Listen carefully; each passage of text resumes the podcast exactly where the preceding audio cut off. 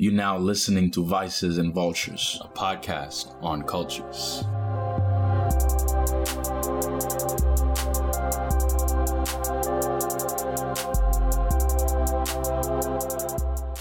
What's going on, everybody? This is A2, and on Fridays, we'll feature regular guests who will share the cultures that they're passionate about. I'll let our first guest introduce herself and today's episode topic. Hey everyone, I'm Annarose. I'm a certified professional dog trainer, and we're about to play back an earlier conversation that gives more information about me, what I do, and how I got to this point in my career with dogs. So, just give us an overview first of um, how you got into um, your love for dogs, and just take us to the beginning. All right. So, I mean, I pretty much was born with my love for dogs. Um, uh, there wasn't really a time where I just like, I don't remember where it all started. It just was. And then, um, I mean, I started, I didn't own, I didn't have my own dog, like a family dog, until I was 13. So, in an attempt to fill that like need for dogs, I started pet sitting and dog walking and uh, and all that when I was 12. Um, I was homeschooled, so I was able to just kind of like go around my neighborhood and just walk dogs throughout right. the day. So that was cool. That's awesome. Um, and yeah, it just kind of just kept building from there. Right. So when did you see it as a career because you have it as a career now. Yeah. Um, so that was a little bit more like high school. I I didn't even really realize it was a career option for the longest time. Like I really mm-hmm. just thought that being a vet was like option one, only option to like gotcha. as far as animal careers go. And then I started. Uh, I did an internship at a vet, and I just kind of decided decided that it wasn't for me. And then went on to look into different careers with animals. Um, and I just kept getting like, just go, kept going back to dog training because it just like kept drawing my attention and how dogs can just help people and how they're really such a part of our lives overall. Right. And they have been such a big part of your life as well. So when you started to see that it was a viable career option, what was the next step after that? The next step after that was finding how I could get like the best education I could. mm-hmm. And so I started looking into different schools and I found, you know, a couple like online schools and just different options and everything. But I kept like going back to again the Tom Rose School. And um, I just then was like, all right, I'm going to go there. I was determined to go. And it's in High Ridge, Missouri. So being from New York, that was a switch up. But I actually worked at Petco for two and a half years, and I was a dog trainer there and a manager, and I just saved the money to go to the Tom Rose School. Awesome. So, how long were you at the Tom Rose School? So, I the school program itself. So, actually, in classes and everything, uh, the professional program was 15 weeks, and then the master program was another 10 weeks. Um, and then I wound up working at the school for about six months. Um, so all told, all that put together, mm-hmm. uh, I think it wound up being uh, a year I was hanging around that place. But yeah, I mean the the professional program and master program, I learned everything from basic obedience to competition obedience to agility to protection dogs, um, search and rescue, tracking, kind of like you name it, and we touched on it in some way, shape, or form, like any kind of dog training um, we were exposed to it and we started we sort of learned something about it. And then when i was working at the school i was doing some of the business side of stuff too which i really love business as well.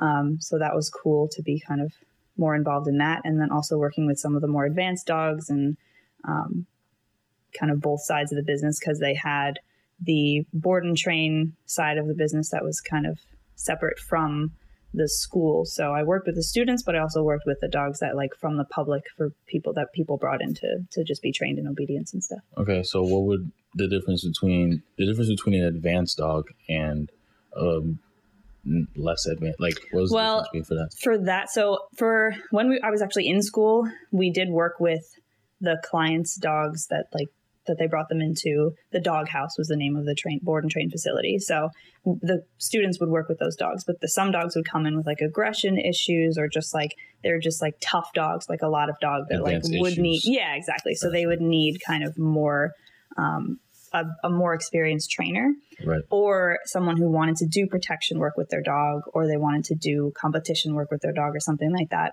then, you know, I would work with those dogs. So how many how many years would it take for a dog trainer who's en- enrolled in a school such as the Tom Rose School to be qualified to take care of these advanced dogs?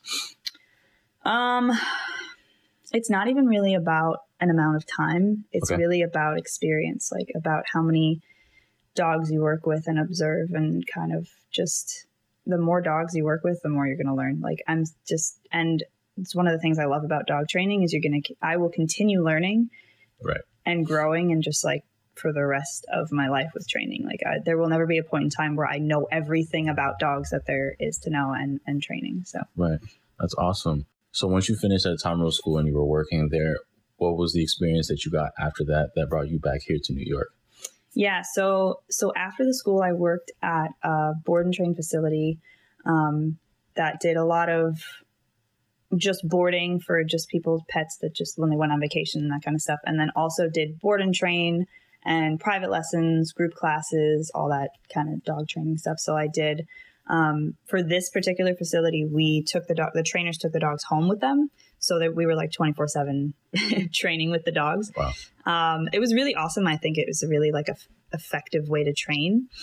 Um, and then we also did like the group classes in at the facility. Uh, so I would stand up in front front of the whole group and kind of coordinate the group classes, and then also the private lessons one on one with clients and their dogs and that Mhm. kind of stuff. So when there's a group session, is it a group session with um, owners and their dogs? What- Yes. Okay. hmm Got you.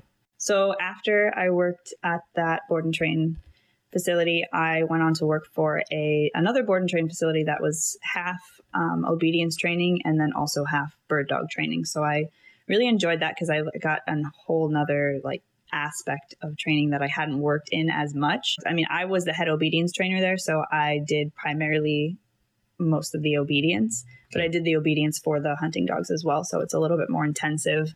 Um, they need like super solid stay commands and just like different kind of different obedience than just like basic pet obedience. Right. And then solid retrieve, solid recall, just a lot of a lot of that, and uh, teaching them to keep a bird in their mouth. You know, it's a whole Okay. different whole different Oh, ball bird game. dog. Yeah. Got it. Okay. Duck retrieving, goose retrieving, all that kind of stuff. Working with their All right. We're getting into the we're getting into dog jargon, so I want to make sure that everybody's listening. They Mhm. just, you know, we have it for the everyman and uh, every woman. So that's awesome. Is there any other experience that you had um, prior to coming back to New York? And this was all in the Midwest, correct? Yeah, this was all in the Midwest. So A little bit of bouncing back between Missouri and Illinois. Um, but yeah, that's that was pretty much it. After the bird dog trainer, I came back to New York and um, came back to Long Island and just started kind of building up on my own business here. Just so far, basic obedience and private lessons, but um, big plans for for a lot. What brought you back beside just, um, you know, obviously New York is where you're from Yeah. with family and things like that. But where, what brought, what else brought you back as far as like, I want to start a dog training career here because you were, you had been established at that point in the Midwest for quite some time. So what brought you back? Uh, it was kind of a combination of things. I mean, overall, I kind of just have always been an entrepreneur, and I knew that I was like meant to start my own business, and it kind of just made sense to come home to do that. That's good. You just felt like the safest doing that, like where your roots were. Yeah, and my parents had their own business for 20 years me growing up and they really like wanted to want to be involved in it as well. Um, so starting it kind of with them. Okay. So when you came back here, it was just like from the jump, like starting it with mom and dad. Yeah. And are they they're still involved? or- Yeah, definitely. I mean, they still have their own jobs separately, but eventually, yeah, it would be ideal if it's a family business. Awesome. So jumping into, are there any rules that you establish as far as sitting clients down and saying these are some of the main things that we're going to go over um, between client and dog trainer and dog? Yeah, absolutely. Um, quite a few, honestly. I I really like feel like dogs are kind of misunderstood. There's this we're starting to treat them more like people than like dogs. So I, I do a lot of educating people and then training dogs and then uh, just building the relationship and the bond and everything. A lot of things are are with dogs are not even necessarily behavioral and they're more so relational. So we need to like just everything's case by case. So I go in and I just kind of evaluate and just take everything take everything in and then say, okay, here's where we're going to begin. Um, and there are like main principles that I work with that are I learned from school, um, and those are timing, motivation, and consistency. And with timing, uh, we actually have 1.3 seconds to correct a dog after they act out of behavior. Um, really, m- just catch them in the act of what they're doing. Right. Like there's no uh, after the fact punishment um, that they're not going to understand that they're not going to understand like timeout for for something. We can't sit them down and explain like, hey, this is what you did wrong. Do you understand the consequence? You know, Because they don't speak English. right? exactly. They don't understand it. So they need to be caught in the act of what they're doing. That goes for positive and negative motivation. So like if they're getting into the trash, then catch them the act of it. Or if they're doing the right thing, then reward them in the moment as well. right. So 1.3 seconds. yeah, Not 1.2. exactly. It's a bit scientific fact. Wow. Um, and then, so that brings us into motivation. So I work balanced with both positive and negative motivations, starting with positive to teach. So I use whatever that specific dog likes. Some dogs are going to have more of an affinity for toys, some food, petting, you know, there's just each dog to its own. Um, so I'm going to take their motivation and utilize that to teach them the behaviors that I'm looking for. And then once they understand what I've taught them, then when they choose to not comply, that's when I'm going to bring in negative motivation to reinforce the behaviors that they've learned. Mhm. So then consistency being last but not least at all, dogs need their rules to be always or never. Um, again, because they don't speak English, so we can't say like, "Hey, don't get on the couch when you're muddy," Right. but you can get on the couch when you're clean and just had a bath. That's fine Right. it's you know you're allowed on the couch or you're not um and that that goes for everything so they need that kind of clear communication from us Right. And something that you said at the beginning of uh, explaining timing, motivation, and consistency is along the lines of um, dogs are not people, or Mhm. how, how is it that you said it again? um that we have a tendency to humanize or anthropomorphize Right. dogs Yeah. So, so along those lines, I thought that was very interesting because, um, and it goes into what we've been talking about since then with regards to dogs don't speak and dogs don't understand English and making sure we bridge the gap of understanding yeah and like eliminate any misunderstanding with that. And can you talk a little bit more about um, why like you're you of course are very passionate about it, but um, for those listening, um, they'll see dog and they'll listen to it, which is great, but it's deeper than that. And I feel like this is a great time to educate. So can you go a little bit more in depth on um, just the humanization um, aspect of like why you believe what you believe? Yeah, absolutely. Um, a lot of it affects dogs in a lot of ways. When when dogs don't have, you know, they're always looking for hierarchy. They're always looking for pack structure. They're pack animals, so they they need to know where they fall in the hierarchy of the of life of their lives. Right. so they're always looking for that balance, that structure. And if they don't have it, they become anxious and stressed and they're and they're looking to somebody to tell them what to do where's my place what do i do now what should i do with this what should i do here and, and if they don't have a solid pack leader then they might try to be the pack leader but they can't be a human pack leader. So then that's stressful as well for them because they they can't tell us what to do. They can't get us to follow them. Like exactly. okay so where do i fall? What do i do? Um, so they they really thrive off with structure and discipline and just having like solid a solid idea of where they stand and what's expected of them.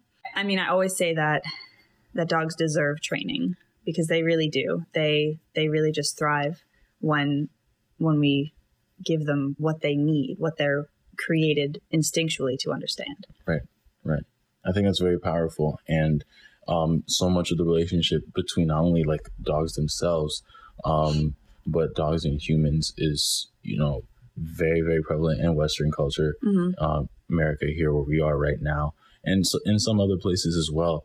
Going a little bit more in depth with the relationship between dogs and humans, is there anything that you have found to like really speak to you in your personal experience and your professional experience with dogs? Definitely. Um, the more that I work with dogs, uh, the more that I see what the relationship with them can can teach us about a relationship with God. The relationship we can have with dogs is so unique. Right. You know, there's not really anything quite like it. So I think that they're just like a really cool gift that we can learn from in so many ways. And a good kind of example, um, just one example that I've thought of is my dog Inara. She's a little more fearful, a little more, you know, timid and unsure of new scenarios. And, you know, when she's, I mean, I've had her for almost three years now, but when I got her, she was about 13 weeks old and she had just lived like in a backyard. So she just hadn't been socialized. She just hadn't experienced a lot of things. Right. So she, anything new, she was afraid of. And that's very typical of dogs. It's like that I haven't seen before. So it's my instinct to just run away from it because maybe it'll hurt me.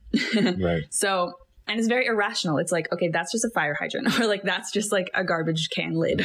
like that's just the wind. it's just, yeah. you know, random things that she might be afraid of. But it's my job to be like, hey, Inara, this is how you respond. Just, I'm here and I've got you. Just be calm. It's not going to hurt you. Right and to just guide her through that and be her kind of constant in that in that scenario through her fear. And i mean that's that's just a i think a beautiful illustration of of what god asks of us um right. to just rely on him and not to feed into our fears but to sit with him and allow him to just still our anxieties. Thank you for tuning in to this episode. My goal is to simply educate, and this is the first of many Feature Fridays that will allow me to share what I've learned and what I am learning about dogs. Thank you for taking the time to listen to this episode of Vices and Vultures and considering being a supporter of this project. Even leaving a review on your preferred podcast platform goes a long way for us. There is more information about this episode as well as who we are in the show notes. This includes all of our social media links so you can see us and not just hear us. Vices and Vultures is brought to you by Aesthetic and is based in the great state of New York.